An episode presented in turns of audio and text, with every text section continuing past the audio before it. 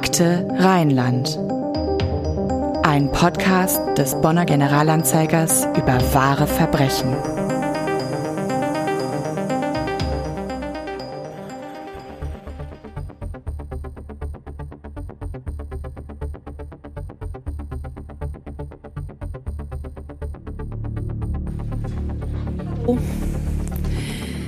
Zu einer neuen Episode Akte Rheinland. Das ist unser Podcast, in dem wir über wahre Kriminalfälle und Verbrechen aus Bonn und um Bonn herum sprechen. Das machen wir auch heute, aber heute ist es mal wieder eine ganz besondere Episode für uns, aber hoffentlich auch für euch, die ihr alle hier hingekommen seid zu uns ins Kontrakreistheater nach Bonn. Dankeschön dafür und ganz herzlich willkommen. Zum zweiten Mal zeichnen wir eine Folge hier live auf. Das erste Mal ist auf den Tag genau ein Jahr her. Mein Name ist immer noch Anna-Maria Bekes und ich kann für mich sagen, ich bin kein bisschen weniger aufgeregt als letztes Jahr. Und ich glaube, Johanna, dir geht's auch nicht anders. Johanna Lübke, meine Kollegin. Nein, mir geht's äh, komplett genauso. Ich freue mich aber auch total, dass wir wieder hier sein dürfen und dass ihr alle hier seid. Herzlich willkommen natürlich auch an unsere Hörerinnen und Hörer, die den Podcast später hören. Wir begrüßen natürlich auch ganz herzlich unsere Gäste hier auf der Bühne und Überraschung, auch hier hat sich gar nichts geändert an der Besetzung. Mit uns hier auf der Bühne sitzen wieder Jörg Mannhold, Leiter der Regionalredaktion beim GA, und Lydia Benecke, Kriminalpsychologin und Autorin. Lydia arbeitet mit Sexual- und Gewaltstraftätern, um im besten Fall dafür zu sorgen, dass sie keine neuen Straftaten begehen. Das kann man so sagen, Lydia, oder? Genau, also in meinem Kernjob arbeite ich in einer speziellen Form von Justizvollzugsanstalt. Das ist eine sozialtherapeutische Anstalt, da bin ich im Leitungsteam der Gewaltstraftätergruppe und mein anderer Arbeitsplatz ist eine Ambulanz für Menschen, die Sexualstraftaten begangen haben. Die kommen dann im Rahmen ihrer Bewährungsauflagen dorthin. Das sind also die zwei Arbeitsbereiche, in denen ich hauptsächlich tätig bin. Nicht hier auf der Bühne zu sehen ist unser Kollege Andreas Deik. Aber ohne ihn stünden wir hier ziemlich blöd da, denn er kümmert sich gemeinsam mit der Parkhaus-Veranstaltungstechnik aus Rheinbach darum, dass wir hoffentlich gut zu hören und zu verstehen sind und dass aus unserem Abend hier am Ende sogar noch eine Podcast-Episode und ein YouTube-Video werden. Mit uns auf der Bühne ist aber unser Sprecher Martin Busch, der uns wieder mit seiner Stimme durch den heutigen Fall führen wird. Und wir möchten uns an dieser Stelle auch ganz herzlich beim Kontra-Kreistheater bedanken, dass wir wieder hier sein dürfen. Das ist jetzt schon das zweite Mal. Wenn wir das nächste Jahr das an gleicher Stelle zum gleichen Zeitpunkt machen, dann können wir sagen, dreimal ist im Rheinland Tradition. Wir werden das jetzt anschließend, wenn alle schön mit applaudiert haben, werden wir äh, anschließend mal planen, was wir dann nächstes Jahr machen. Wie gesagt, rheinisch Tradition. Genau. Damit es aber jetzt nicht allzu gemütlich wird hier, kommen wir jetzt zu unserem neuen heutigen Fall und der hat wirklich mit Gemütlichkeit gar nichts zu tun. Nein, und um das jetzt an dieser Stelle nochmal ganz klar und deutlich zu machen, wir nehmen alle Fälle, über die wir sprechen, sehr, sehr ernst. Wir nehmen vor allem das Leid der Opfer sehr ernst. Und wenn hier an der einen oder anderen Stelle mal gelacht oder geschmunzelt wird, ob von uns oder vom Publikum, dann kann ich, glaube ich, für alle sprechen. Das hat überhaupt nichts damit zu tun, dass wir die ganze Sache nicht mit dem nötigen Ernst behandeln. Das dürften aber wahrscheinlich auch alle wissen, die uns regelmäßig zuhören. Wir haben uns bei diesem Fall auch noch dazu entschieden, alle Namen zu ändern und gleichzeitig Beteiligten, die in der sonstigen Berichterstattung anonym wären, einen Namen zu geben. Steigen wir also ein in unseren Fall. Neunkirchen-Seelscheid, 2. Dezember 1990. Es wird schon dunkel, als sie gegen 17 Uhr an der Bundesstraße ankommt. Die junge Frau ist hochgewachsen, 1,80 Meter groß und trägt zu ihren schwarzen Jeans und den flachen Slippern einen weißen Angora-Pullover und darüber einen langen braunen Blazer. Ihr mittelblondes Haar hat sie im Nacken mit einer violetten Schleife zusammengebunden. Über der Schulter trägt sie eine schwarze Umhängetasche und in der Hand eine weiße Plastiktüte, in der sich ihr grüner Popelinmantel und ein paar Accessoires für die Weihnachtsdekoration befinden, die die Mutter ihr mitgegeben hat. Das Wetter ist ungemütlich an diesem Nachmittag, nicht wirklich winterlich kalt, aber feucht und klamm. Die junge Frau will zurück nach Bad Godesberg, wo sie eine Ausbildung zur Hotelfachfrau macht. Zunächst muss sie nach Siegburg. Dorthin fährt der Bus 477 von Marienfeld, der in Seelscheid an der Post hält. Doch sie will nicht auf den Bus warten. Stattdessen steht sie an der Kreuzung der B56 mit der Breitestraße, in der Hoffnung, dass ein Auto anhält und die Fahrerin oder der Fahrer sie nach Siegburg mitnimmt. Und es dauert nicht lange, bis tatsächlich ein Auto hält. Doch der Fahrer hat nicht vor, die junge Frau nach Siegburg zu bringen. Die junge Frau heißt Susanne. Sie ist 20 Jahre alt und sie wird diese Autofahrt nicht überleben. Ja, wir gehen also zurück ins Jahr 1990. Es ist der 2. Dezember und das ist ein historischer Tag für die frisch wiedervereinigte Bundesrepublik, oder? Also ich würde mal sagen, wir fragen mal den einzigen hier in der Runde unter uns Vieren, der damals schon wählen durfte. Ja, das war vor 33 Jahren und das war zwei Monate nach der Wiedervereinigung. Der Kalte Krieg war beendet, es gab eine Aufbruchsstimmung. Alle waren gespannt, wie auch die Wahl ausgehen würde. Und der Bonn-Berlin-Beschluss war sozusagen im Werden begriffen. Also das hat ja dann am Ende auch dazu geführt, dass Bonn nicht mehr Hauptstadt gewesen ist. Und vielleicht es gab keine Handys zu der Zeit. Man kann es sich heute kaum vorstellen. Ja, und zu dieser ersten gesamtdeutschen Wahl geht dann auch die 20 Jahre alte Susanne R. aus Neunkirchen-Seelscheid gemeinsam mit ihren Eltern, die sie an diesem Sonntag besucht. Susanne macht, wie wir gerade schon gehört haben, in Bad Godesberg ihre Ausbildung und wohnt auch dort. Wir sagen es an dieser Stelle nochmal, das ist nicht ihr echter Name, wir nennen sie hier nur Susanne.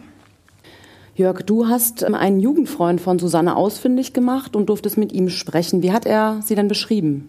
Ja, er hat sehr positiv von ihr gesprochen. Er war mit ihr beim Konfirmandenunterricht und als ich gesagt habe, erzählen Sie doch mal, wie sie so war, hat er wie aus der Pistole geschossen gesagt, Spaßvogel, schlagfertig, kein Opfertyp. Also selbstbewusst und sozusagen der Zukunft zugewandt. An diesem 2. Dezember hat Susanne bei den Eltern gegessen, dann waren sie zusammen im Wahllokal und der Vater hat noch Witze gemacht, ob sie denn auch ihr Kreuzchen an der richtigen Stelle setzt.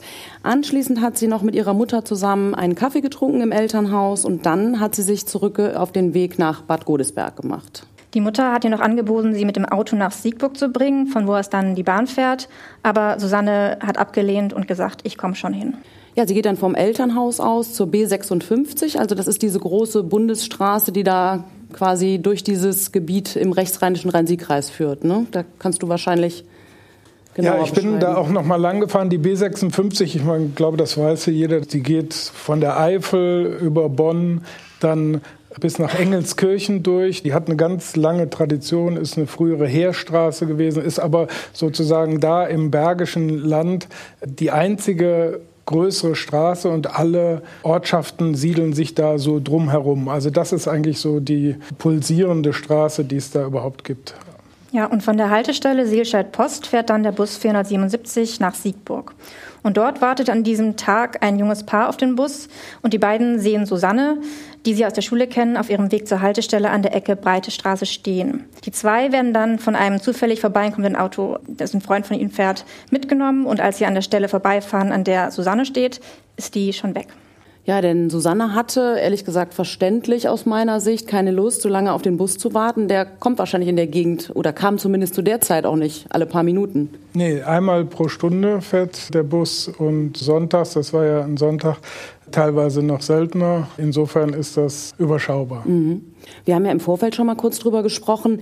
Ich habe mich ein bisschen gewundert, dass es wirklich zu dieser Zeit noch üblich war, per Anhalter zu fahren. Also ich kenne das so ein bisschen aus Erzählungen meiner Eltern. Das war dann, deren Jugend war eher so in den 70ern, dass das da durchaus üblich war. Und ich habe gedacht, Anfang der 90er hat das doch keiner mehr gemacht. Aber Du hast mich eines Besseren belehrt. Ja, ich bin ja wieder Zeitzeuge. Also ich bin, ähm, ich bin auch Ende der 80er Jahre, bin ich auch selber noch getrennt. Und man muss aber auch dazu wissen, je weiter man auf dem Land lebt, desto äh, mehr ist man auch darauf angewiesen, das dann auch zu machen. Also ich glaube, das hat sich auf dem Land länger gehalten.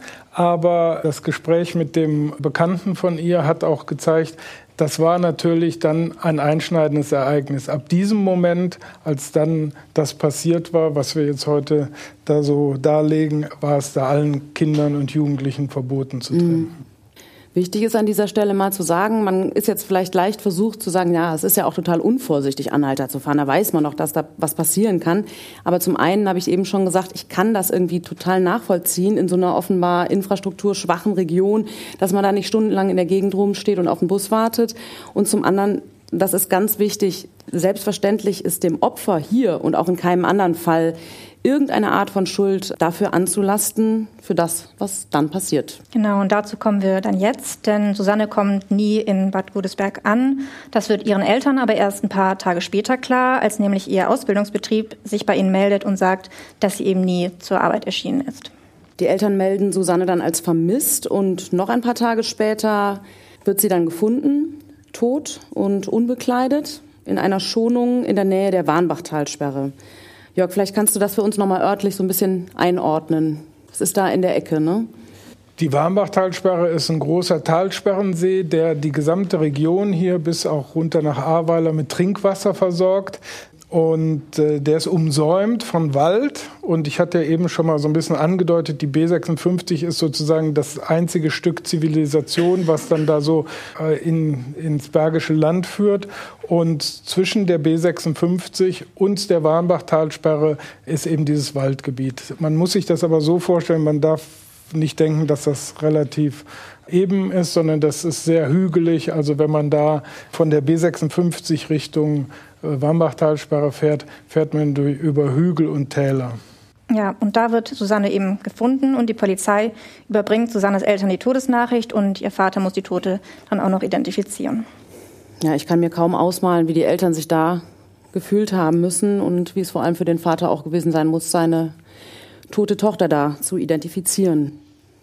Wir greifen jetzt etwas vor, bevor wir näher auf die Ermittlungen zu dem Tod eingehen, denn es ist sofort klar, dass sie einem Gewaltverbrechen zum Opfer gefallen ist. Und die Ermittlungen von Polizei und Staatsanwaltschaft ergeben schließlich, dass die 20-Jährige eben nicht, wie man am Anfang dachte, in den Bus, sondern in ein Auto gestiegen ist als Anhalterin eben. Statt aber in Richtung Siegburg zu fahren, wo Susanne ja hin möchte, biegt der Fahrer dieses Autos in Hochhausen in einen Feldweg zur Warnbachtalsperre dann eben ab.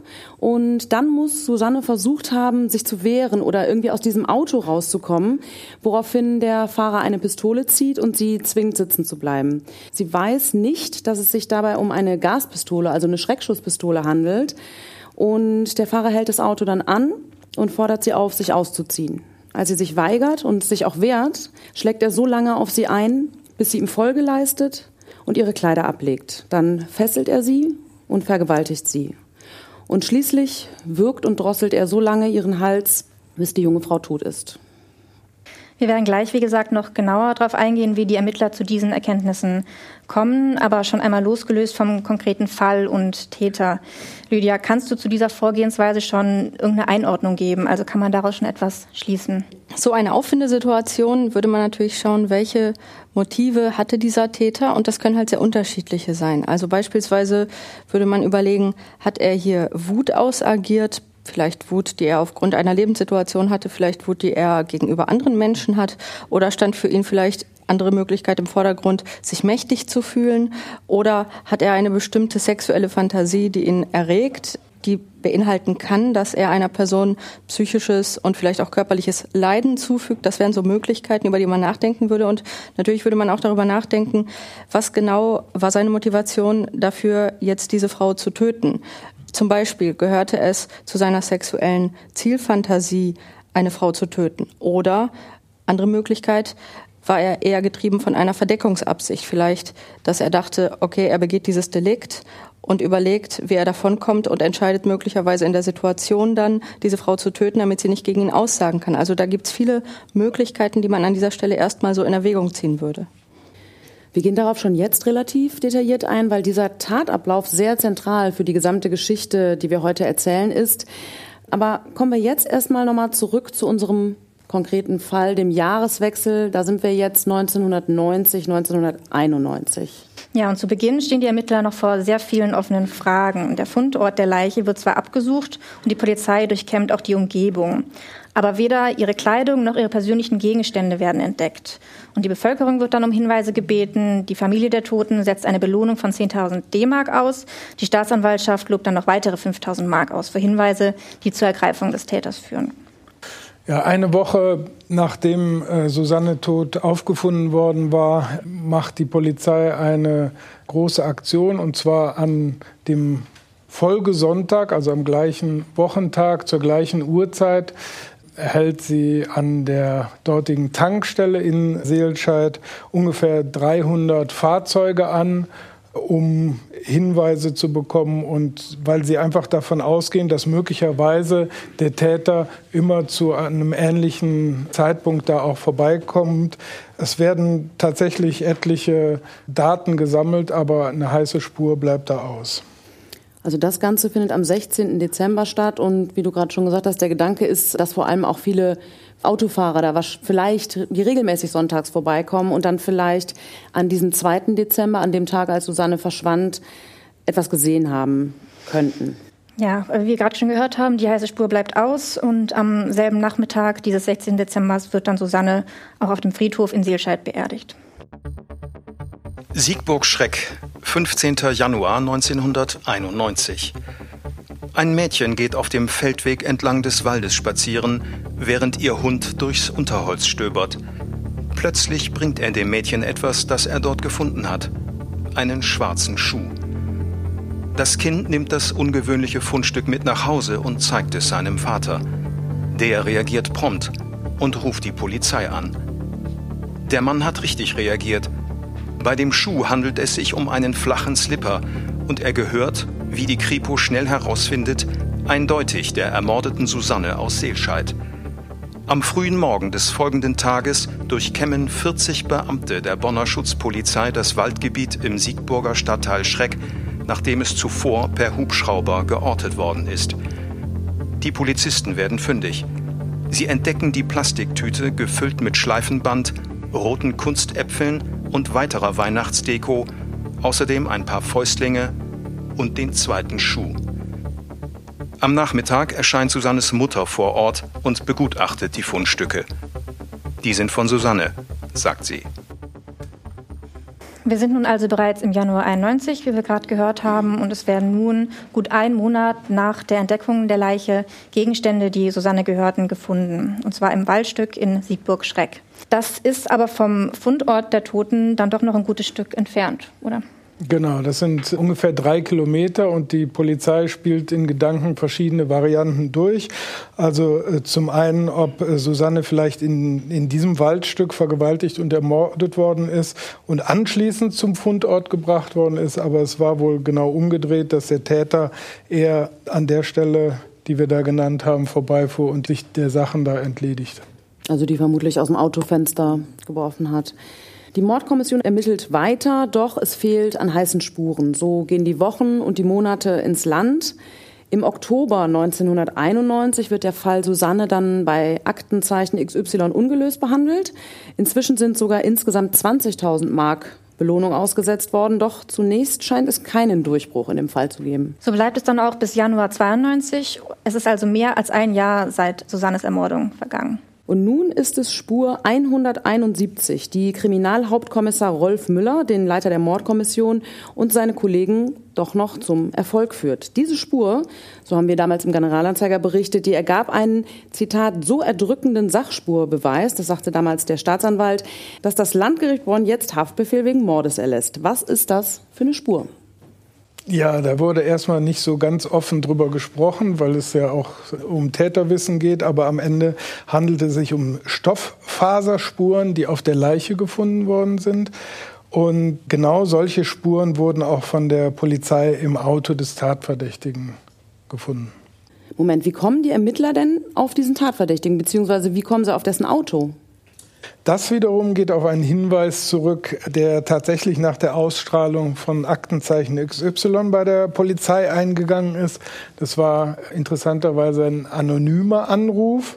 Und der Anrufer hatte den Hinweis auf einen Mann gegeben, der sich anscheinend nach der Tat auffällig an den Sitzen seines Autos zu schaffen gemacht hat und das Auto dann auch verkauft hat. Die Polizei findet das Auto, das dann laut dem Mordkommissionsleiter Müller total auseinandergenommen wird und also sehr, sehr gründlich untersucht wird. Und auf dem Autositz finden sich die Fasern, die auch an der Leiche von Susanne gefunden worden waren.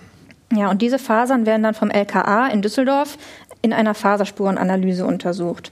Ich habe beim LKA mal nachgefragt, wie sowas genau funktioniert.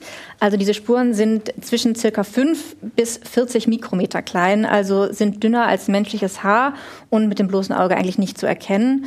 Und die Fasern werden vom Spurenträger, also zum Beispiel einem Autositz oder eben auch einer Leiche, mit speziellen Klebefolien abgezogen. Und diese Klebefolien analysieren dann Biologen oder Chemiker. Und wenn die Spur- und Vergleichsfasern keine Unterschiede aufweisen, keine maßgeblichen, spricht das LKA von materialidentischem Verhalten. Und diese Technik, seit wann gibt sie? Das war damals schon nichts Neues, oder? Nee, die gibt es seit den 70er Jahren. Da verwendet sie das LKA NRW ähm, generell und auch in einer speziellen Weise eben zur Sicherung von textilen Mikrospuren nach Tötungsdelikten an Leichen. Und was genau sind das jetzt für Stofffasern in unserem Fall? Ja, ich habe es angedeutet, das sind rote Baumwollfasern, die im weiteren Verlauf der Durchsuchung nicht nur im Auto des Tatverdächtigen, sondern auch in seiner damaligen Wohnung gefunden worden sind und vor allen Dingen in den Taschen seiner Jeansjacke, also sehr nah dran. Dem äh, Sachverständigen zufolge können die Spuren so gedeutet werden, dass ein Kleidungsstück des Tatverdächtigen mit dem unbekleideten Opfer in Kontakt gekommen ist. Außerdem finden die Ermittler in seinem Elternhaus, wo er zu dem Zeitpunkt der Tat gewohnt hat, schwarzes Klebeband von genau der Sorte, mit der Susanne gefesselt worden war. Also das klingt jetzt wirklich nach heißen Spuren. Wer ist denn dieser Tatverdächtige? Ja, das ist Frank E. aus Loma. Auch diesen Namen haben wir geändert. Einen 21 Jahre alten Betonfacharbeiter. Er war schon einmal verheiratet, die Ehe ging jedoch in die Brüche und er ist seit kurzem geschieden. Er hat eine neue Partnerin, die aus einer früheren Beziehung zwei Kinder hat. Und zu viert leben sie auf einer Etage seines Elternhauses. Frank E. wird dann am 24. Januar 92 verhaftet, nachdem ihm ein Freund zunächst ein Alibi gegeben hat, das dann aber geplatzt ist.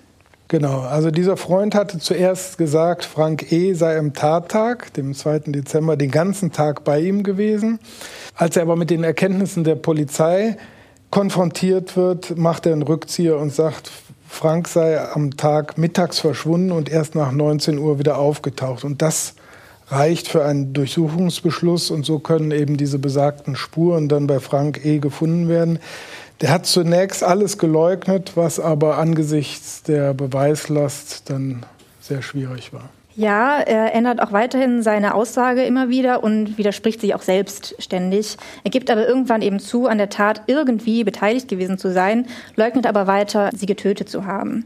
Frank E. ist der Polizei auch schon länger bekannt, war aber bis Juni 91 nicht als Sexualtäter in Erscheinung getreten.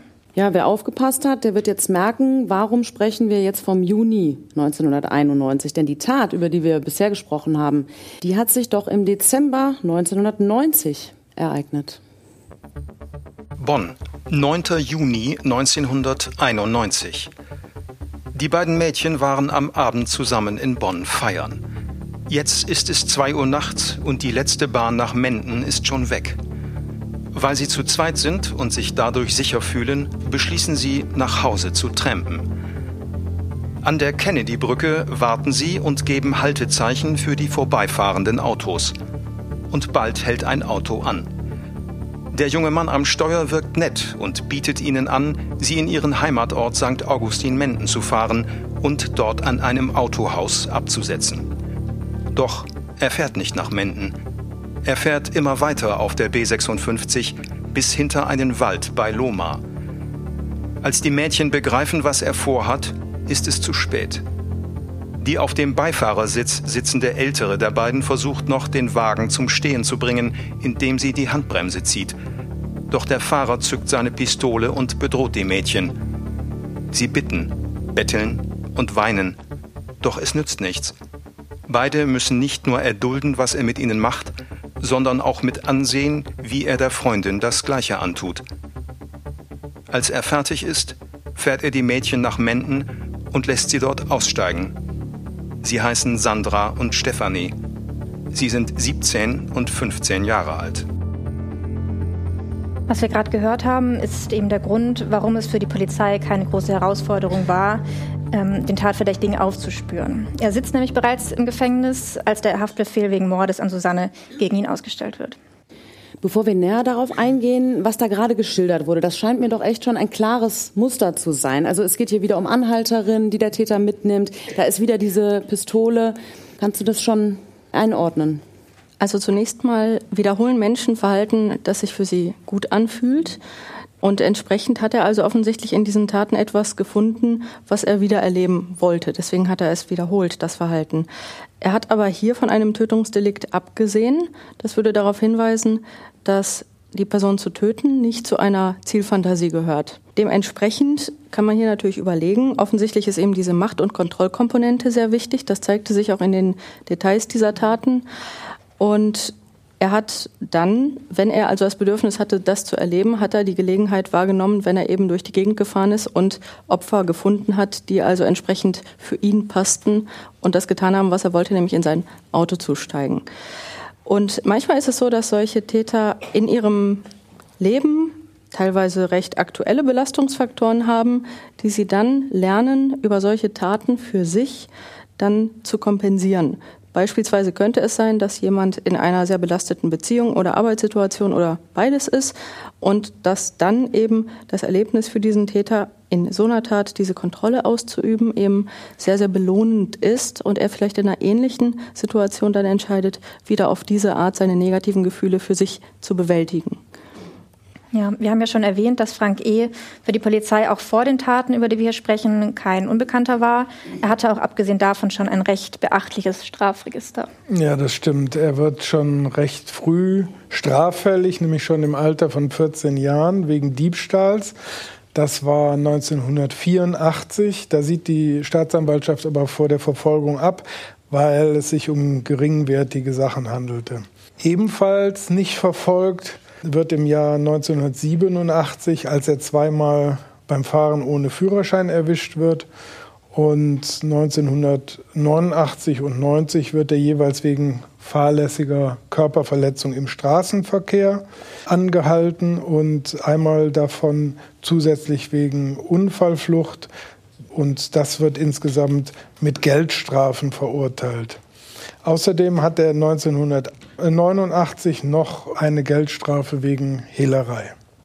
Also kurz fahrlässige Körperverletzung im Straßenverkehr und Unfallflucht, das heißt äh, konkret, er hat einen Unfall gebaut, der Unfallgegner wurde verletzt und er ist dann quasi einfach abgehauen. Genau, und überhaupt spielt das Autofahren in seinem Leben eine große Rolle. Das geht aus den Gerichtsakten hervor. Das Auto ist für ihn eine Möglichkeit, sich darzustellen und auszuleben. Er fährt viel in seiner Freizeit Auto mit einem BMW 320. Das ist so ein, eben ein Sport-BMW. Und oft fährt er viel zu schnell. Ja, bis dahin ist das alles noch nicht wirklich anormal. Ich finde es vielleicht nicht unbedingt sympathisch, aber das ist meine persönliche Sicht. Aber wir schauen uns mal den Lebensweg dieses Frank E. genauer an. Ja, er wird 1970 geboren und wächst im rechtsrheinischen Rhein-Sieg-Kreis auf, ab 1978 in Lohmar. Da hat die Familie dann ein eigenes Haus. Die Familie besteht neben Frank aus dem Vater, der nach zwei Herzinfarkten und zwei Schlaganfällen in Frührente ist. Vorher hat er als Chemiewerker gearbeitet. Die Mutter ist in erster Linie Hausfrau und arbeitet zwischenzeitlich nachts als Taxifahrerin. Frank hat noch zwei Schwestern, eine ist ein Jahr älter und die andere ist rund 15 Jahre jünger als er. Frank geht ab dem vierten Lebensjahr in den Kindergarten und danach in den Vorschulkindergarten. Seine Einschulung wird dann um ein Jahr zurückgestellt, weil eine Entwicklungsverzögerung bei ihm festgestellt wird. Als er dann in die Grundschule kommt, wird eine Legasthenie festgestellt. Nach der Grundschule wechselt er auf die Hauptschule und die verlässt er dann, nachdem er die neunte Klasse nochmal wiederholt hat, ohne Schulabschluss. Und danach macht er eine Ausbildung zum Autoschlosser, wechselt aber im zweiten Ausbildungsjahr zu einem anderen Betrieb, weil er Schwierigkeiten mit seinem Meister hat. Auch im zweiten Unternehmen hält er aber nicht lange durch und beendet die Lehre vorzeitig. Er ist dann also quasi ungelernter Arbeiter und arbeitet zum Zeitpunkt seiner Verhaftung 91 als Betonbauer. Viel wissen wir nicht über das Zusammenleben innerhalb der Familie. Nur aus den Gerichtsakten geht hervor, dass sein Vater wohl gewalttätig war. Ja, und ich glaube, man kann, ohne da jetzt rumzuspekulieren, durchaus sagen, dass Gewalt in der Familie vermutlich nie eine gute Voraussetzung für ein Kind und seinen Werdegang ist, oder? Genau, also natürlich die allermeisten Menschen, die als Kinder Gewalt in der Familie erleben, werden keinerlei Straftaten begehen, ganz klar. Und niemals wäre auch irgendein Faktor, der eine negative Entwicklung begünstigen kann, eine Entschuldigung für Straftaten. Aber wir sehen, dass bei den Menschen, die halt schwere Straftaten begehen, doch häufiger unter anderem auch negative Faktoren in der Kindheit zu finden sind, wie körperliche oder emotionale oder sexuelle Gewalt. Nochmal, das ist keine Entschuldigung, aber das kann kombiniert mit anderen Faktoren bei ein paar wenigen Menschen begünstigen, dass sie Eigenschaften entwickeln, die dann bei diesen Menschen die Wahrscheinlichkeit erhöhen, dass sie anderen schaden in Form von Straftaten. Und ich vergleiche das mit Zigarettenrauchen, weil Menschen wissen, Zigarettenrauchen ist nicht gesund. Aber wenn man zehn Personen nimmt, die halt alle mit 18 anfangen, zwei Schachteln am Tag zu rauchen und sich die die nächsten 50 Jahre anschaut, dann werden die zu unterschiedlichen Zeitpunkten vielleicht unterschiedliche medizinische Schwierigkeiten entwickeln, die sie ohne den Konsum so nicht entwickelt hätten. Aber welche Schwierigkeiten, an welcher Stelle, wie intensiv, das hängt ja von ganz vielen anderen Faktoren ab. So ähnlich ist das eben mit den Belastungsfaktoren in der Kindheit. Das kann viele negative Folgen haben, muss es nicht. Und bei den Menschen, die aber dann besondere Persönlichkeitsstrukturen aufweisen und dann eben schwere Straftaten begehen, da sehen wir das als einen von mehreren Faktoren sehr häufig in der Entwicklungsgeschichte. Ob es jetzt mit der Gewalt des Vaters oder mit sonstigen Vorkommnissen im Elternhaus zusammenhängt, das wissen wir nicht. Aber klar ist, seine ältere Schwester, die zieht noch im Verlauf der 1980er Jahre von zu Hause aus und die heiratet sehr jung. Also die ist da gerade mal 18 Jahre alt. Und anscheinend, um es dieser großen Schwester gleich zu tun, so heißt es jedenfalls in den Unterlagen, heiratet auch Frank dann im Mai 1989 seine damalige Freundin nach kurzer Beziehung. Und in dieser jungen Ehe scheint es sehr konfliktreich zuzugehen. Es kommt häufig zu Auseinandersetzungen und die beiden trennen sich dann an den Weihnachtstagen 1989, nachdem es zu einem weiteren Streit gekommen ist. Es ging wohl um das Geschenk einer Stereoanlage. Und in dem Zusammenhang unternimmt Frank am 26. Dezember 1989 einen Suizidversuch wobei nicht genau klar ist, was er genau tut. Er wird auf jeden Fall im Landeskrankenhaus in Bonn behandelt, noch am Tag des Vorfalls aber wieder entlassen und wohnt anschließend erstmal wieder im Keller seines Elternhauses. Er lernt dann recht bald eine neue Frau kennen, die ist noch verheiratet, lebt aber getrennt von ihrem Mann und die hat schon zwei kleine Kinder, die sind damals vier und sechs Jahre alt. Und die beiden, also Frank und sie und die zwei Kinder, die ziehen dann ganz schnell zusammen und zwar auf einer Etage seines Elternhauses. Das klingt total wie heile Welt. Nicht wirklich. Also diese Beziehung ist auch sehr belastet. Die neue Partnerin wird wohl zweimal schwanger von Frank, beendet jedoch beide Schwangerschaften. Und das können sowohl Frank als auch seine Familie nicht verstehen, was dann zu Konflikten führt. Ja, generell scheint Frank Schwierigkeiten zu haben, Beziehungen zu führen. Es wird zu einem späteren Zeitpunkt eine weitere Ex-Freundin von ihm befragt. Ja, und was die erzählt, das kann einem echt Angst machen. Frank war ihr erster Freund, das war 1987, 88, also war er damals 17 Jahre alt und diese Frau berichtet zum einen, dass er sie eines Tages beim oder nach dem Sex mit Klebeband an den Handgelenken gefesselt habe, offenbar ohne dass sie das wollte. Und als sie mit ihm Schluss gemacht habe, habe er ihr aufgelauert und gedroht, ihr Säure ins Gesicht zu schütten. Gemeinsam mit einem Freund habe er schließlich die Scheune ihres Vaters angezündet und während des Brandes sei dort angerufen worden und gesagt worden, jetzt wird es warm. Für die Brandstiftung wurde laut Berichterstattung allerdings der Freund von ihm verurteilt, auf den Frank alles geschoben hatte. Ja, also wir wissen nicht, ob das wirklich sich so ereignet hat. Aber wenn es stimmen sollte, Lydia, kannst du das mal für uns einordnen? Weil was haben wir da für einen Menschen vor uns? Also man kann sicherlich insgesamt zusammenfassen, dass das jemand ist, der immer wieder versucht, Beziehungen einzugehen, die dann von starken Konflikten geprägt sind und dann auch enden. Und wenn die Sache mit der Brandstiftung sich so ereignet hätte, dann wäre das möglicherweise so zu deuten, dass er also offenbar, wenn er die Kontrolle verliert, beispielsweise hier über die Partnerin, dass er das sehr, sehr kränkend empfindet, ihn das sehr wütend macht und eine solche Wut dann über so eine extreme Handlung dann auch ausagiert werden kann. Das würde zumindest insofern Sinn machen, weil sich das auch durchaus mit seinen Vorgehensweisen bei den Taten deckt. Also Kontrolle ist ihm sehr wichtig. Kontrolle zu verlieren macht ihn sehr wütend. So scheint es, wenn man das jetzt hier so insgesamt betrachtet. Ja. Im September 91 wird Frank E. dann wegen der Vergewaltigung und sexuellen Nötigung der beiden Anhalterinnen, die er in Bonn mitnahm, zu einer fünfjährigen Haftstrafe verurteilt. Die Mädchen, die zum Tatzeitpunkt 15 und 17 Jahre alt waren, nennen wir hier Sandra und Stefanie. Ja, wir erinnern uns, das sind zwei Freundinnen, die in Bonn feiern waren und dann wollten die nachts nach Hause nach St. Augustin-Menden fahren und sind dann zu Frank E. ins Auto gestiegen. Sie wurden dort von ihm mit der Pistole bedroht, sexuell genötigt, unter anderem zu Oralverkehr und schließlich vergewaltigt. Die Öffentlichkeit wird bei dem Prozess zum Schutz der minderjährigen Opfer ausgeschlossen.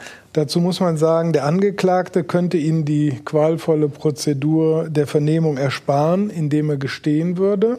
Wohlgemerkt, die Beweislast ist ja erdrückend und die Mädchen haben sich sein Kennzeichen gemerkt, ihn eindeutig identifiziert und sämtliche Spuren weisen auf ihn hin aber er leugnet hartnäckig, beziehungsweise er behauptet, dass alles auf freiwilliger Basis geschehen sei. Sandra und Stefanie müssen dann also vor Gericht aussagen und ihrem Vergewaltiger so wieder begegnen. Und der zeigt, so hat es unsere damalige Gerichtsreporterin erzählt, überhaupt keine Anzeichen von Reue oder Mitgefühl mit seinen Opfern, die da vor ihm sitzen und da bei der Vernehmung die ganze Zeit mit den Tränen kämpfen müssen und das vermutlich alles nochmal durchleben. Das Einzige, was dem Angeklagten einfällt, ist, den Richter darum zu bitten, ihm nicht seinen Führerschein wegzunehmen. Übrigens ohne Erfolg. Neben der Freiheitsstrafe wird ein Führerscheinentzug für drei Jahre angeordnet, weil er sein Auto eben für die Begehung einer Straftat missbraucht hat. Weil er kurz vor der Tat 21 Jahre alt geworden ist, wird Frank hier nach Erwachsenenstrafrecht verurteilt. Und das ist ein sehr, sehr wichtiger Aspekt in diesem ganzen Fall. Warum wird deutlich, wenn wir nun auf den zweiten Prozess zu sprechen kommen, also den, in dem es um den Mord an Susanne R. geht, dem Opfer, das Dezember 1990 getötet wurde? Und wir beginnen hier mit dem Ende, nämlich dem Urteil in diesem Prozess. Bonn Landgericht, 23. Juni 1993. Es kommt nicht unerwartet und doch erstarren alle im Saal des Bonner Landgerichts, in dem gerade der Urteilsspruch gegen den Angeklagten gefallen ist. Neun Jahre Jugendstrafe. Als der Vater des Mordopfers das Urteil hört, brechen Hass und Verzweiflung ungefiltert hervor. Er springt auf läuft durch den Saal auf den Tisch zu, hinter dem der Verurteilte sitzt, und stürzt sich auf ihn. Papa, tu's nicht, ruft seine ältere Tochter immer wieder, während seine Frau nur leise weint. Zwei Wachtmeister schaffen es kaum, den tobenden Vater zu überwältigen. Immer wieder reißt er sich los und schreit den Mörder seiner Tochter entgegen, Dich kriege ich noch. Er verliert im Handgemenge seine Brille. Der Tisch stürzt um und erst als der Staatsanwalt dazwischen geht, gelingt es den beiden Justizbediensteten, den Vater aus dem Saal zu führen. Er kehrt nicht mehr zurück. In diesem Moment sind die ganze Verzweiflung, Ohnmacht und Fassungslosigkeit dieser Eltern, die ihr Kind für immer verloren haben, mit Händen zu greifen. Fassen wir nochmal zusammen. Frank E ist der Haftbefehl und schließlich die Anklage wegen Mordes, Vergewaltigung und Freiheitsberaubung zugestellt worden, während er bereits wegen der Vergewaltigung der beiden Anhalterinnen Sandra und Stefanie im Gefängnis sitzt. Nun sitzt er vor dem Bonner Landgericht und muss sich für den Mord an Susanne verantworten. Ein Dreh- und Angelpunkt, ich habe es eben schon angedeutet, in diesem Verfahren ist, ob der Angeklagte nach Erwachsenen- oder nach Jugendstrafrecht verurteilt werden soll. Am fünften Prozesstag, wir sind hier Anfang Juni 93, wird darum ein psychiatrischer Sachverständiger gehört, der Frank E. genau deshalb beurteilen soll. Und der kann eben nicht ausschließen, dass der Angeklagte zur Tatzeit in seiner Reife einem Jugendlichen gleichgestellt war. Wohlgemerkt, es geht hier um die Tat vom Dezember 1990, also den Mord an Susanne. Und zu diesem Zeitpunkt war er eben 20 Jahre und neun Monate alt, also noch nicht 21. Ja, und weil gerade das Jugendstrafrecht immer wieder zu Verwirrung führt, gerade bei Laien, ich bin auch eine Laien, deshalb habe ich mir das mal von einem juristischen Experten erklären lassen. Und zwar ist es beim Jugendstrafrecht so, dass das primär nicht bestrafenden oder aber abschreckenden Charakter haben soll, sondern erzieherischen. Das heißt, man hofft, dass der oder die Verurteilte was daraus lernt, dass der oder die an sich arbeitet und natürlich im Anschluss im besten Fall keine weiteren Straftaten begeht. Deshalb ist es auch wichtig, dass die Haftstrafen nicht so hoch sind, um dem oder derjenigen eine Perspektive für die Zukunft zu geben. Also Stichpunkt, Stichwort Resozialisierung. Wichtig ist dabei nicht nur zu beurteilen, ob die Person zum Zeitpunkt der Tat noch nicht die geistige und sittliche Reife, so wird es ja genannt, eines Erwachsenen besessen hat, sondern auch inwieweit noch eine Entwicklung dieser Person zum Positiven hin möglich ist oder möglich sein könnte. Im Fall von Frank E. wird übrigens nach dem Grundsatz in dubio pro reo im Zweifel für den Angeklagten entschieden, dass Jugendstrafrecht angewendet wird, weil eben, wie Johanna gerade schon sagte, das Gericht nicht ausschließen kann, dass er zum Tatzeitpunkt einem Jugendlichen gleichzusetzen war. Ja, also er wird nach Jugendstrafrecht verurteilt und das bedeutet, obwohl er unzweifelhaft einen Mord begangen hat, kann er nicht die dafür in Deutschland für Erwachsene vorgesehene Strafe, nämlich lebenslange Haft, bekommen. Stattdessen lautet das Urteil eben neun Jahre Haft. Es wird im Prozess sehr deutlich gemacht, dass Frank E., Zitat, in Konfliktsituationen eine noch wenig gefestigte und ausgereifte Persönlichkeit habe. Unter anderem berichten seine Ex-Partnerinnen, dass er Verärgerung und Frust abreagierte, indem er mit seinem Auto durch die Gegend raste. Es wird auch auf die Unstetigkeiten in seinem Lebenslauf eingegangen, also die schulischen Probleme, diesen Abbruch der Schule, Abbruch der Lehre, dann schnell geschlossene und sofort wieder gescheiterte Ehe. Das wird eben alles nochmal aufgearbeitet bei der Beurteilung. Ja. Und der Gutachter sieht dann in dem Angeklagten eine antisoziale Persönlichkeit mit gestörter Impulskontrolle. Ja, wie äußert sich sowas, Lydia? Kannst du das für uns ein bisschen einordnen? Also eine antisoziale Persönlichkeitsstruktur nennt man auch dissoziale Persönlichkeitsstruktur, beschreibt einen Menschen, der sehr bedürfnisorientiert ist. Also die eigenen Bedürfnisse stehen für so einen Menschen im Vordergrund. Und er nimmt auch keine Rücksicht auf andere. Er will halt um jeden Preis sein aktuelles Bedürfnis befriedigt haben, welches auch immer. Mitgefühl und Schuldgefühl sind eher vermindert. Angst vor negativen Konsequenzen verspürt so ein Mensch auch kaum. Deswegen lässt er sich auch typischerweise nicht von Bestrafungen beeindrucken. Und diese Menschen sind halt manchmal auch bereit, eben Gewalt auszuüben, wenn sie jetzt etwas durchsetzen möchten. Hier wird ja auch noch diese Impulskontrollproblematik angesprochen. Also im Prinzip würde das beschreiben, dass er halt ganz spontan das, was er jetzt unbedingt will, ausagiert, auch ohne groß darüber zu reflektieren, welche Folgen das auch für ihn selber haben könnte. Mhm. Ja, und wie schon im Prozess 91 präsentiert sich Frank auch im Prozess um den Mord an Susanne überwiegend gleichgültig, gibt sich selbstsicher und unberührt und, so hat es unsere Gerichtsreporterin geschildert, grinst immer wieder suffisant. Ja, Frank E. wird also verurteilt und er bleibt somit da, wo er bereits ist, im Gefängnis. Über eine Sache haben wir allerdings hier bisher noch nicht gesprochen und darauf müssen wir, ich möchte sagen leider, jetzt zu sprechen kommen. Siegburg, Innenstadt, 12. April 1991. Sie steht an der Bushaltestelle Zeitstraße, Ecke Anno-Gymnasium. Es ist schon spät, halb zehn am Abend, und sie will nach Hause, als das Auto hält und der Fahrer sie fragt, wohin sie möchte. Seelscheid, sagt sie. Er könne sie mitnehmen, sagt er. Und sie steigt ein. Doch er fährt nicht nach Seelscheid. Bei Lohmar Heide biegt er in ein Waldgebiet ab, hält an und macht ihr klar, was er von ihr will. Sie weigert sich, fordert ihn auf, sie in Ruhe zu lassen. Da holt er eine Pistole aus dem Seitenfach des Autos, bedroht sie damit schlägt ihr ins Gesicht, bis sie blutet, zerreißt ihr T-Shirt und nimmt sich, was er will. Als er fertig ist, sagt er, dass er sie nun eigentlich umbringen müsse. Erneut bedroht er sie mit der Pistole und fordert sie auf, niemandem etwas zu sagen und sich nicht nach seinem Nummernschild umzudrehen. Dann lässt er sie an einer Videothek aus dem Wagen steigen. Sie heißt Julia. Sie ist 13 Jahre alt. Ja, man möchte es am liebsten gar nicht glauben, aber ja, es hat noch eine weitere dritte Tat gegeben, um das chronologisch jetzt mal ein bisschen einzuordnen. Nach dem Mord an Susanne im Dezember 1990 und vor der Vergewaltigung von Sandra und Stefanie Juni 91 vergewaltigt Frank E. im April 91 ein 13 Jahre altes Mädchen. Wir nennen sie hier Julia. Ja, und das Ganze passiert wieder in seinem Auto. Wieder ist es eine Anhalterin, wieder bedroht er sie mit der Pistole. Und während Susanne im gleichen Alter ist wie er und die beiden anderen Mädchen mit 15 und 17 Jugendliche, handelt es sich bei Julia um ein Kind mit 13 Jahren. Deshalb muss sich Frank E. vor dem Landgericht Bonn, das ist dann im Jahr 94, also er sitzt da schon im Gefängnis schon länger, wegen Vergewaltigung in Tateinheit mit sexuellem Missbrauch eines Kindes verantworten. Und auch hier ist die Beweislast gegen ihn wieder erdrückend. Es gibt eigentlich keine Zweifel daran, dass er die Tat begangen hat.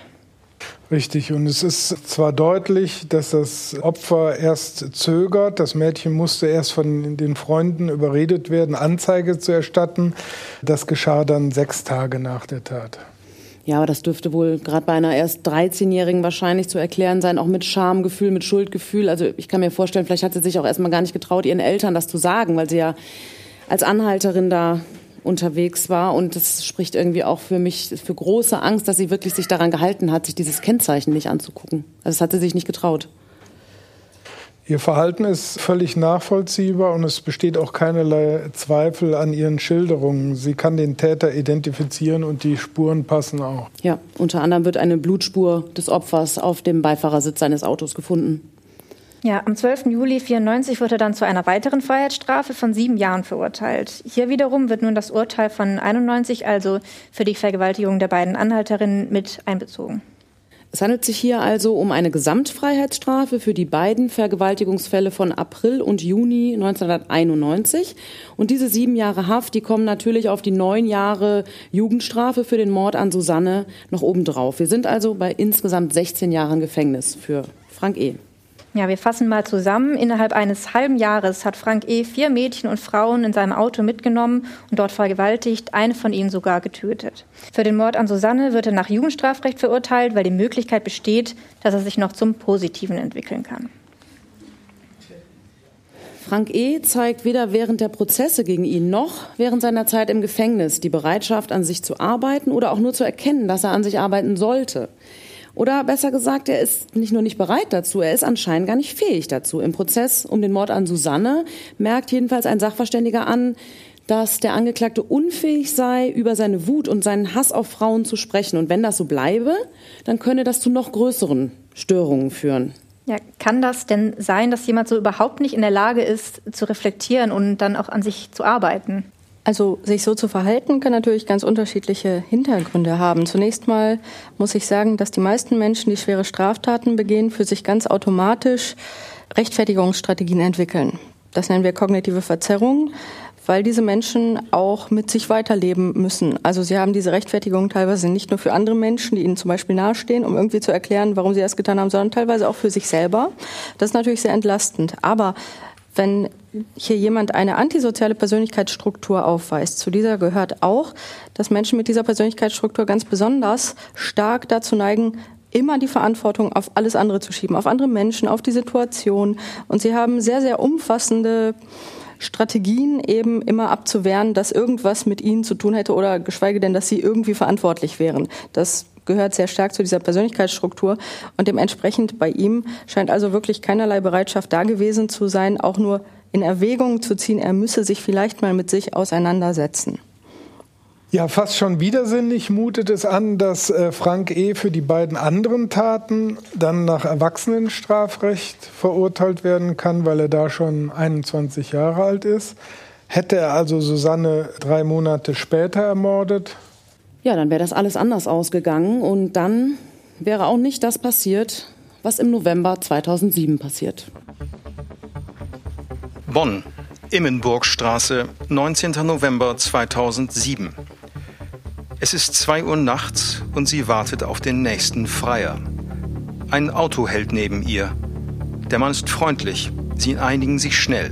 Oralverkehr 50 Euro. Sie fahren zunächst zu einem nahegelegenen Parkplatz. Dann schlägt er vor, stattdessen in ein Hotel zu fahren, um dort länger Sex zu haben. Sie verhandeln kurz und einigen sich schließlich. Für 500 Euro soll sie ihm bis 6 Uhr zu Diensten stehen. Wie immer in solchen Fällen informiert sie ihre Vertrauensperson und erfragt von ihrem Freier den Namen und den Ort des Hotels. Er sagt ihr, es gehe nach Siegburg und erklärt, er müsse noch zum Geldautomaten, weil er nicht genügend Bargeld dabei habe.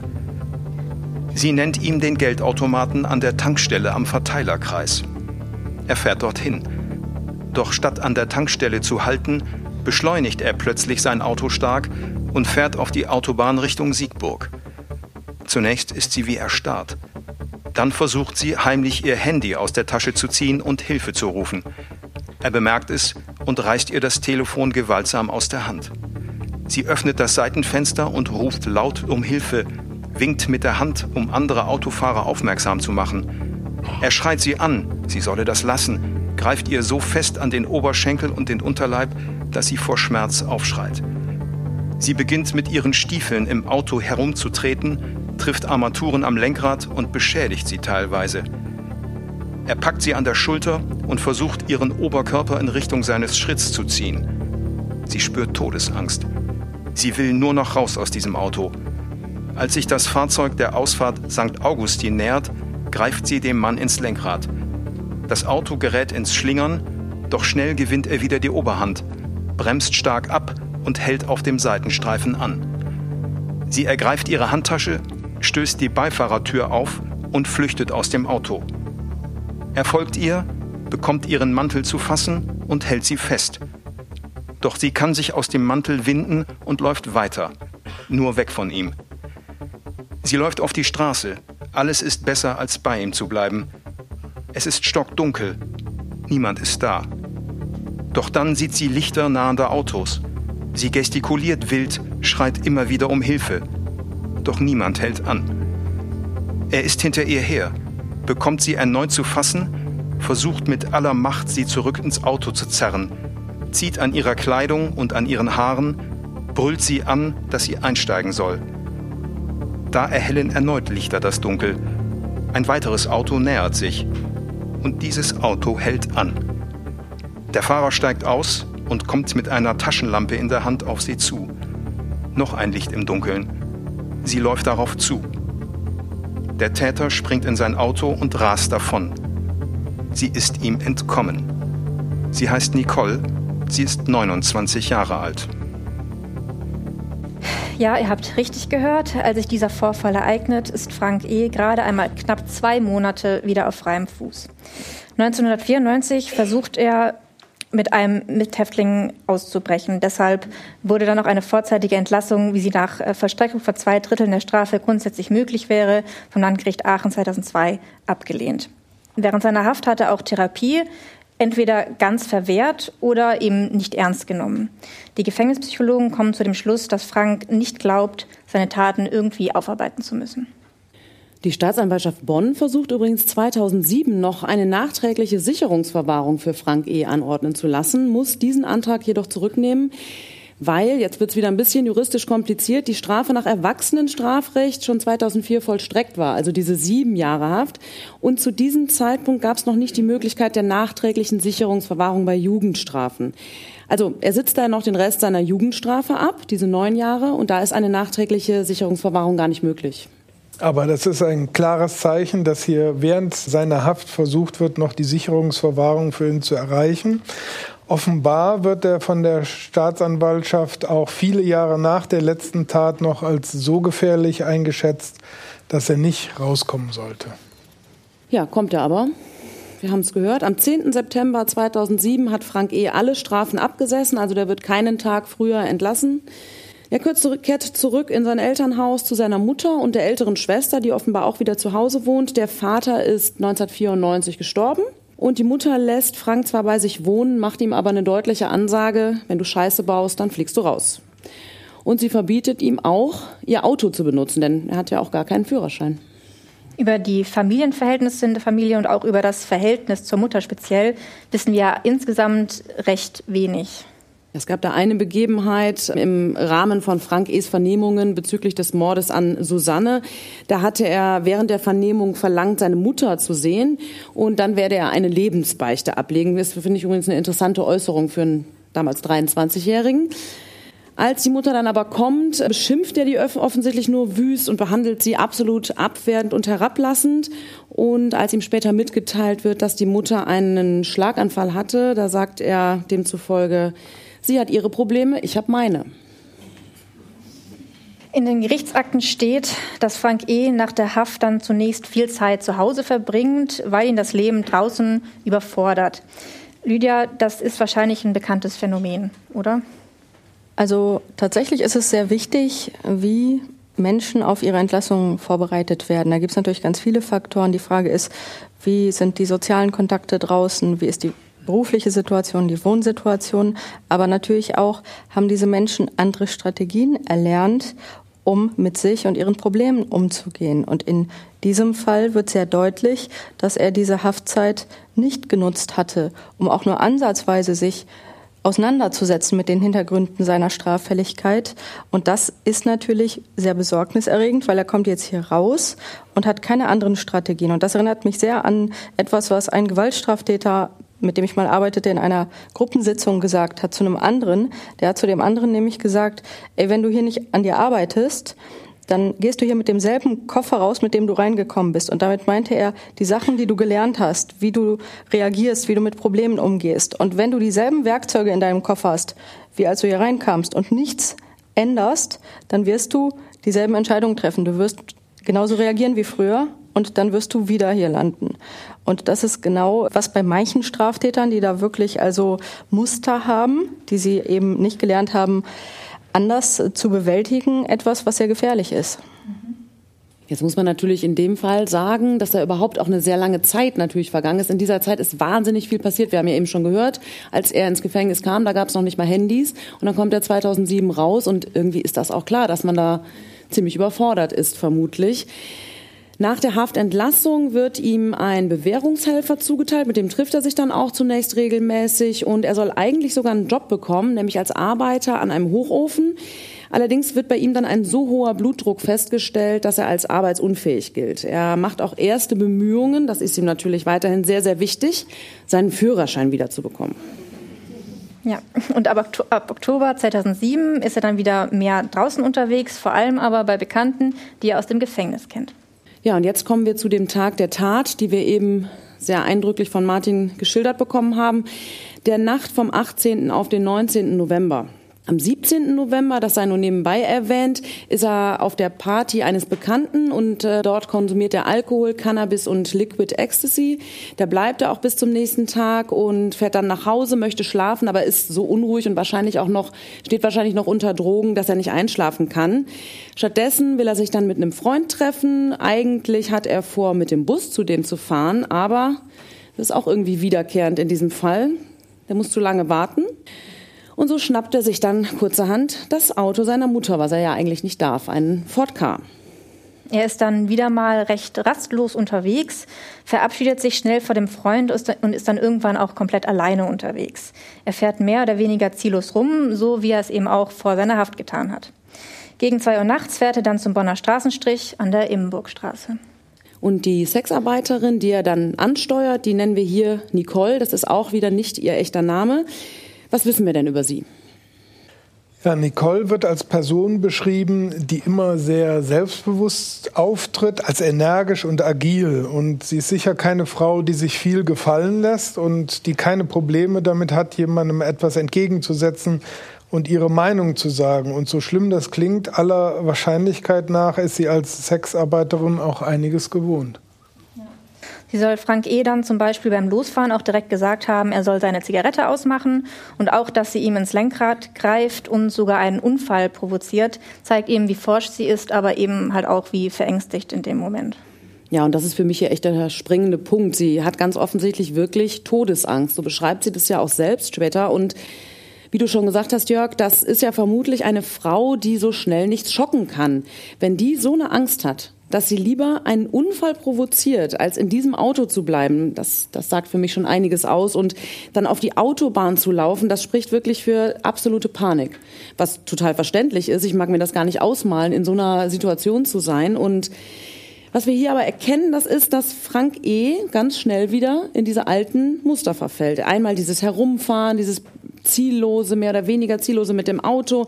Dann der Plan, eine Frau mit in sein Auto zu nehmen, um mit ihr Sex zu haben, ob sie jetzt will oder nicht. Nur, dass es eben keine Anhalterin war, sondern eine Sexarbeiterin, die am Straßenstrich auf Freier wartet. Das wird tatsächlich auch später so vor Gericht beschrieben. Bei Nicoles Schilderung, als sie dann aussagt, sind die Parallelen zu seinen vorherigen Taten wirklich augenscheinlich. Und die konnte sie ja gar nicht kennen.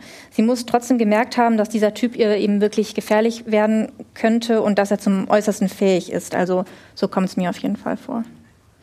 Nicole sei zwar keine klassische Anhalterin, sondern eine Prostituierte, aber das tut der Ähnlichkeit zu den vorherigen Taten ja keinen Abbruch. Es gibt ja seit Frank S. entlassen äh, schlicht weniger Anhalterinnen als damals, sodass er jetzt schlichtweg statt einer Anhalterin eben eine Sexarbeiterin ins Auto genommen hat. Genau. Und als die, als Nicole sich dann zur Wehr setzt gegen ihn, als er auch keine Anstalten macht, wie verabredet zu einem Geldautomaten zu fahren und dann auch noch, anders als abgesprochen, auf diese Autobahn fährt, statt eben zum Verteiler, also am Verteiler zu halten, da zeigt sich noch ein anderes Muster, das wir von ihm kennen. Er wird aggressiv, er versucht sie mit Gewalt wieder ins Auto zu bekommen oder unter Kontrolle zu halten. Unter anderem hat Nicole also von diesem festen Griff an den Oberschenkel einen dicken Bluterguss.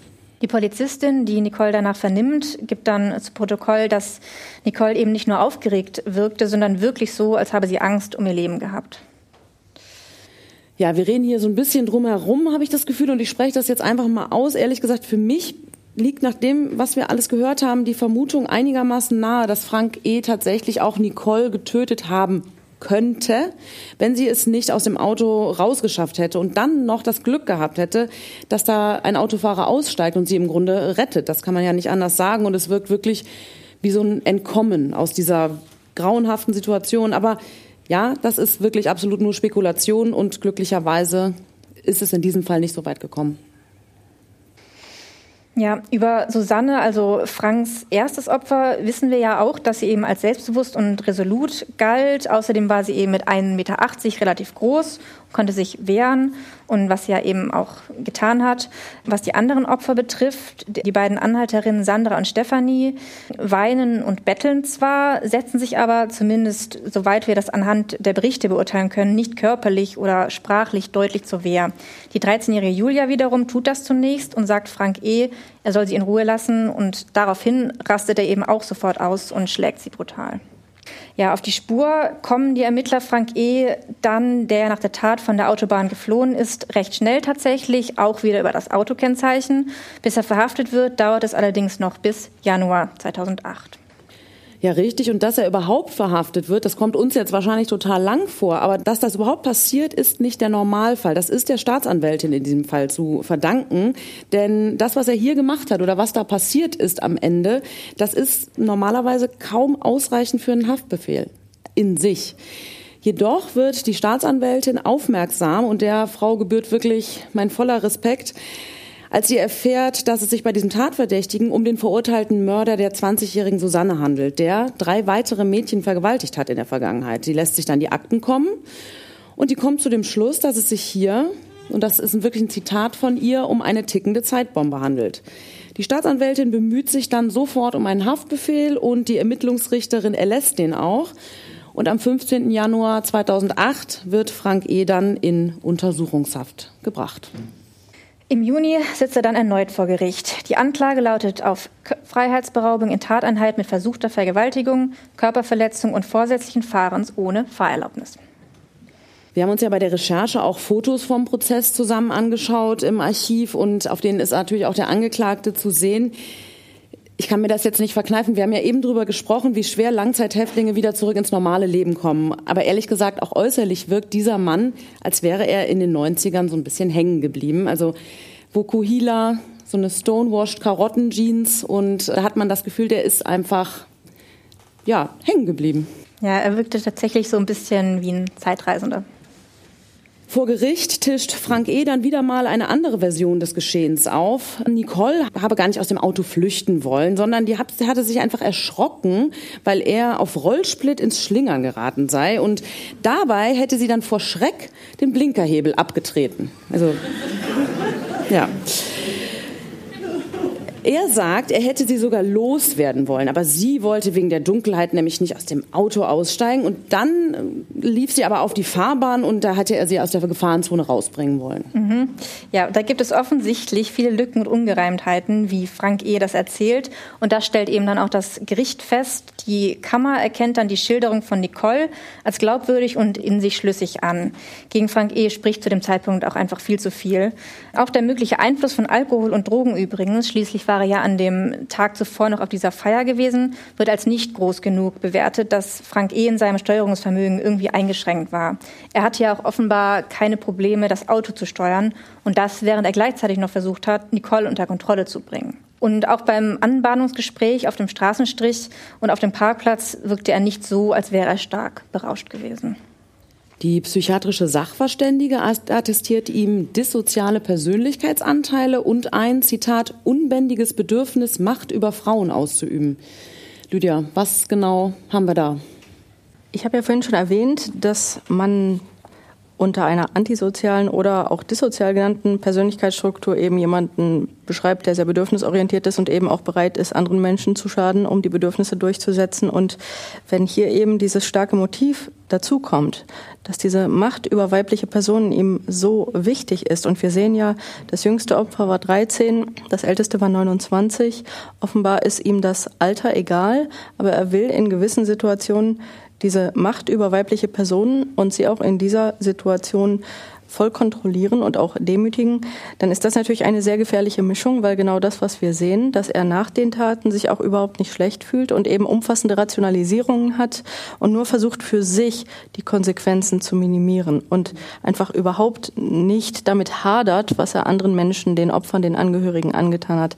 Also das Gesamtbild spricht schon genau für diese Struktur und entsprechend sehen wir das quasi in diesen Entscheidungen, die er hier immer wieder trifft. Ich denke, dass die Tatsache, dass er nach der Haftentlassung mit dem Leben dann auch nicht zufrieden war, er wieder in einer Situation war, wo er sicherlich sehr viel Frustration erlebt hat, dass er hier auf genau die dysfunktionale Bewältigungsstrategie zurückgegriffen hat, die er als junger Mann schon hatte. Und das ist diese Strategie Rasen, umherfahren, nach Opfern Ausschau halten und auf diese Art sich mächtig fühlen, wo er sich in seinem alltäglichen Leben offensichtlich überhaupt nicht in der Kontrolle über sein Leben sah und sich gar nicht aufwerten konnte.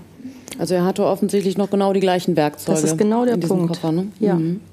Und du hast es gerade auch schon gesagt, der Frank scheint nach allem, was wir jetzt hören, gar kein Schuldbewusstsein zu haben, vielleicht auch gar nicht empfinden ja. zu können.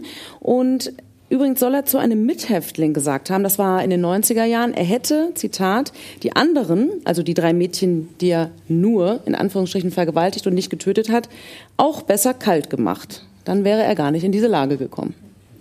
Und das ist das, was er hinter den Kulissen gesagt hat. Vor Gericht hat er lange geschwiegen. Aber an einer Stelle bricht er im Prozess 2008 sein äh, Schweigen. Das hat unsere Gerichtsreporterin auch eindrücklich beschrieben in einem ihrer Berichte. Und zwar tut er das, als der Richter die Beweisaufnahme schließen will. Ob ihm da klar wird, dass es nicht gut für ihn ausgehen kann, man weiß es nicht. Jedenfalls sagt er plötzlich, Moment, ich will doch noch was sagen. Und das tut er in ganz aggressivem Ton, der auch immer aggressiver wird. Und er steigert sich offenbar da richtig hinein. Und da kommt diese abenteuerliche Geschichte, von der Johanna eben erzählt hat, dass er die Frau nämlich davor habe bewahren wollen, auf die Autobahn zu laufen. Ähm, aber was da auffällt, seine Stimme wird, so beschreibt es unsere Gerichtsreporterin, regelrecht bösartig. Sein ganzer Hass bricht da auf einmal raus. Die Prostituierte habe sofort rumgezickt, sagt er, und äfft sie dabei nach. Er behauptet, ihr gar nichts getan zu haben und kann es sich dann offenbar nicht verkneifen, hinterher zu schieben. Die sähe ganz anders aus. Ich war der stärkste Mann von Aachen und damit meint er die Justizvollzugsanstalt Aachen. Ja, der stärkste Mann von Aachen, der wird jetzt jedenfalls erneut verurteilt. Bonn, Landgericht, 18. Juni 2008. Nichts in seinem Gesicht verrät, was in ihm vorgeht, als er das Urteil hört, das ihn erneut hinter Gitter bringt. Die erste große Strafkammer sieht in der Entführung einer Sexarbeiterin am 19. November erschreckende Parallelen zu den Serienvergewaltigungen und dem Mord, den der heute 38-Jährige Ende 1990 und im ersten Halbjahr 1991 beging und hält ihn weiterhin für hochgefährlich. Das Gericht zweifelt nicht daran, dass die 29-jährige Sexarbeiterin, die er in jener Novembernacht in Bonn in sein Auto lud, die Wahrheit sagte und Todesangst hatte, als der Mann sie nicht mehr aus dem Auto ließ. Die Freiheitsberaubung sei Mittel zum Zweck gewesen, dem Zweck nämlich, sie mindestens zu vergewaltigen. Frank E. wird zu vier Jahren und drei Monaten Haft verurteilt. Und vor allem wird er zu anschließender Sicherungsverwahrung verurteilt bzw. die wird angeordnet. Zur Begründung führt die Kammer an, dass der Angeklagte, Zitat, aufgrund eines Hanges zu erheblichen Straftaten für die Allgemeinheit gefährlich ist. Sie attestiert ihm ein Nochmal ein Zitat. Eingeschliffenes Verhaltensmuster und erkennt auffällige Parallelen zu den Gewaltdelikten aus den Jahren 1990 und 91. Nochmal ein längeres Zitat aus dem Urteil. Der Angeklagte hat damit nahtlos und in einer Weise an sein früheres delinquentes Verhalten angeknüpft, die, wie bei der Begehung von Serientaten, die Einprägung eines derartigen Verhaltensmusters mit großer Deutlichkeit aufzeigt. Genau, also man sieht, dass er in dem Fühlen und Denken und daher auch Handeln wirklich stereotyp geblieben ist in diesen Mustern, die hier erwähnt werden.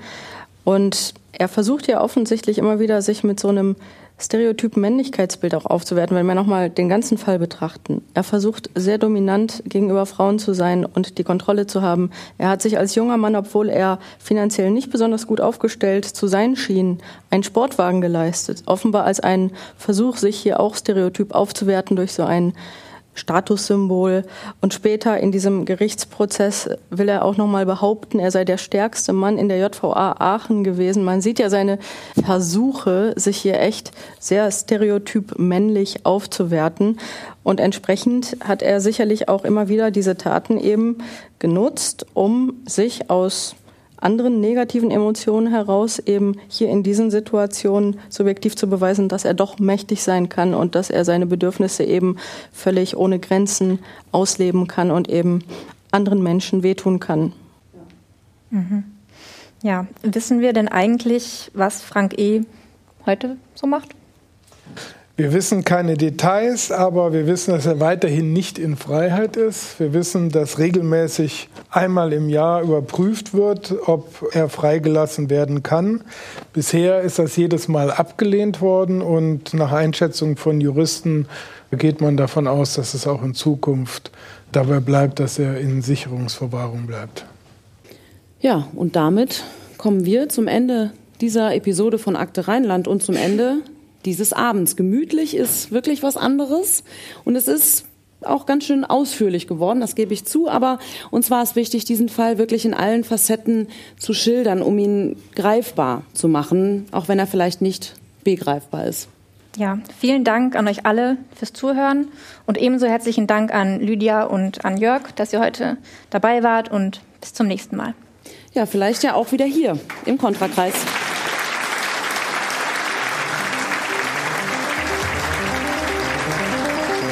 Das war Akte Rheinland, der GA-Podcast zu Kriminalfällen aus Bonn und der Region. Akte Rheinland ist eine Produktion der Generalanzeiger Bonn GmbH. Redaktion und Produktion Anna-Maria Bekes und Andreas Deik. Sprecher Daniel Dähling und Martin Busch. Intro und Outro Charlotte Pekel. Grafik Sabrina Stamp.